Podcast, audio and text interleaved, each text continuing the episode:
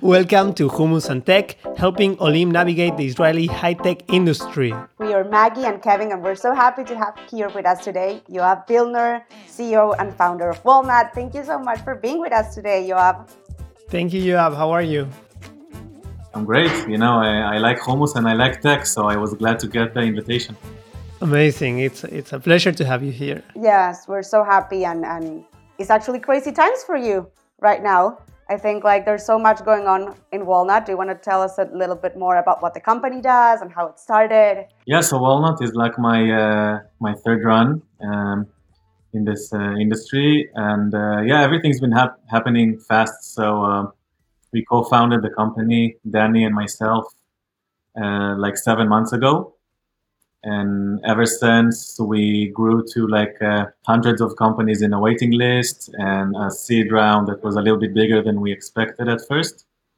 Um, and yeah we you know we, we just help technology companies to demonstrate their products better and in a more uh, in a more um, automatic way and to increase their sales. And it's been going it's been really fun so far. That's so cool. Well we're happy to hear that you know you over exceeded the expectations. So that's always a good sign, I think. Yeah. Can you first, you have tell us about your first job in the high tech industry? How did you start this career? Right. So uh, yeah, so I was 22, and um, it was kind of kind of by accident. I just I wanted to do uh, marketing for startups, like as a freelancer, but I didn't know any startups, and I didn't know marketing. Um, so I just started like you know just like learning on my own. And then I, I joined forces with a friend that was a freelancer doing a little bit of marketing and also not for startups at all. And we just said, let's be these guys. And uh, we started reaching out to companies we read have raised money. So they were obviously startups. And uh, we offered them marketing services, not knowing that much about really how to help them. Um, but uh, we, we started working with a few we learned a lot about everything and you know it fast forward uh, six seven years later it was the biggest company in israel to do that. So we had like 600 clients and dozens of employees. Wow amazing. That's amazing. Uh, okay.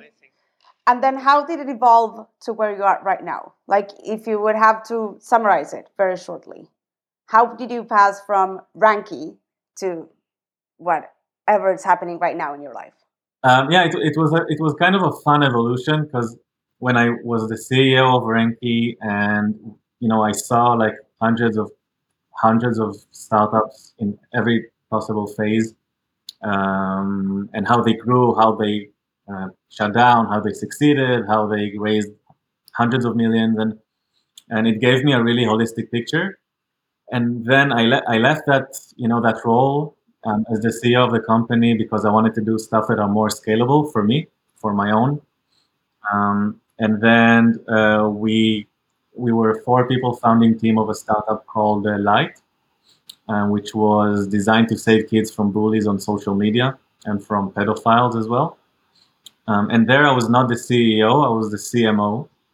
So it was a it was a good run and a really good startup. You know, I, I hope they succeed, but I felt like um, it was a, it was a great milestone to have, but I felt that I need to be the founder again and think of the product and think of the name and think of where the offices is going to be and everything because these are these are the stuff that excites me.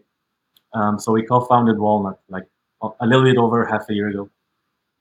That's amazing how much you grew in half a year. So what was the process from the moment you decided to build Walnut to the moment you decided who you were going to hire for the positions that are relevant? Uh, so the first hire that we had was kind of uh, unusual. It was a VP sales, even before we had a real product or anything.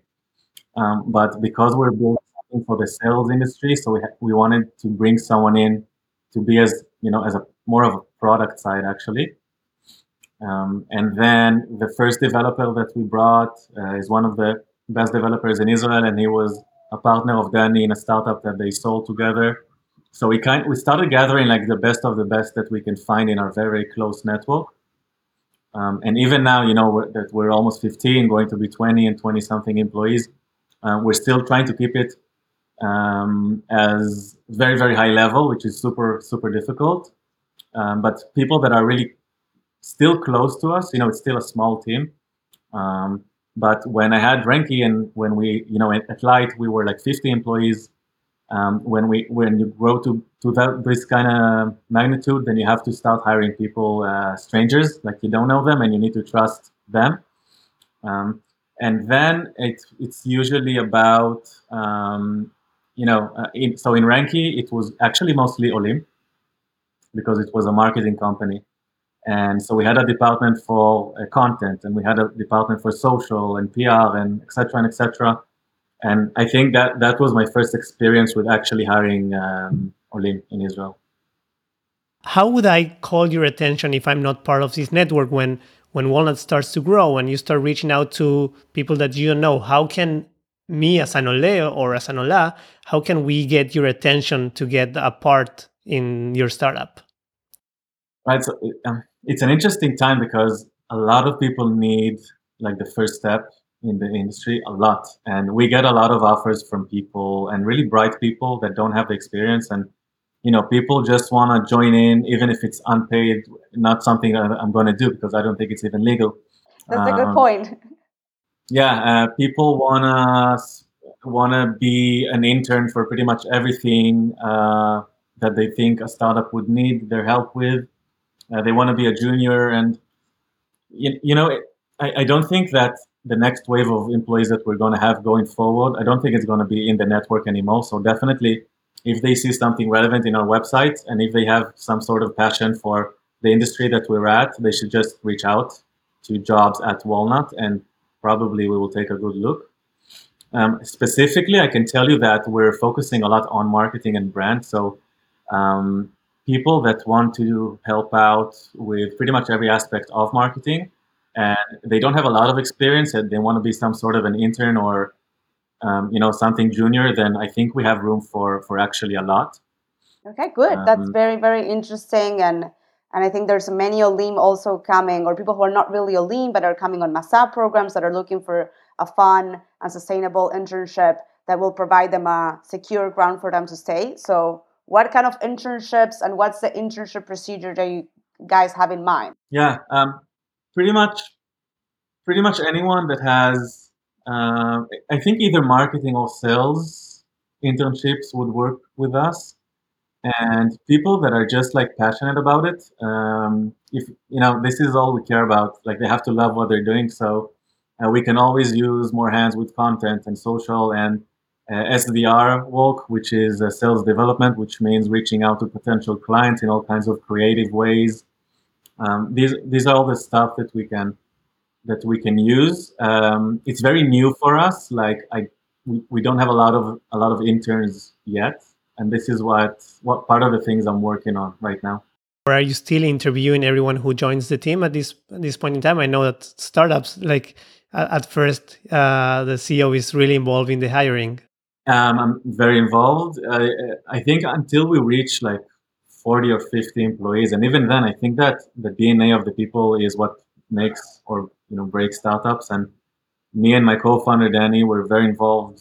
Um, even when he's drafting a software engineer, which by the way, we're drafting like six of them. So we talked about interns, but if someone here has six or seven years experience in engineering, that also works. So when he's when he's hiring them, I'm also part of the process, even though I trust him. And when I'm hiring a head of marketing or operations or sales, he's still, you know, he's the CTO, but he's still as a co-founder of the company. He talks to them, and we want to make sure that we we preserve like some sort of a culture, you know, like a DNA.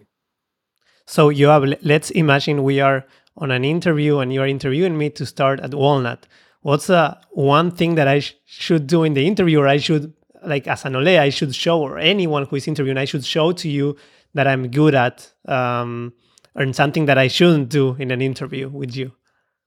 You know, a lot of people, they, there's a lot of stuff that are available on me online, like stuff that I'm doing and, you know, stuff that I'm showing in my social networks or that I've done before. So anyway, a lot of people are trying to, and I, I totally understand where they're coming from, but they, they focus really on showing that they know my background and they're talking about what they saw me doing and and you know trying to sympathize with that. So I'm doing that too. Hey, that there's there's a lot of a lot of focus on on personal life now, you know, and and I totally get it because people are trying to find like the little hacks that will get you the best attention, um, which is nice. But uh, startup is is business, and before we're looking for friends, uh, we're looking for people that are super obsessed with working for startups and they're super excited about this specific industry. Like if someone comes to interview, um, even if they're really looking for a job, if they don't, if they get bored with sales, which is not for everyone, um, not everyone has fun writing about sales, for example, or posting a tweet about sales. Um, probably that's not the best the best place for them, and they should look for something more interesting. So just show that you're very cu- curious and, and passionate about what we do. That should be fine. Great, great advice. So you mentioned you hired a lot of Olim in the past, and we know that hiring Olim it's a bit different than hiring Israelis, just because most of the, those you know employees do not have their family here, and they face different challenges that maybe someone who's born and raised in Israel does not face. So how did your company uh, kind of like approach those issues? Um, what was it for you as an Israeli to work with people who were not from here? Did you feel a different vibe from them? Did the interaction between the employees, because they were not from here and did not have a family, uh, was different at some point?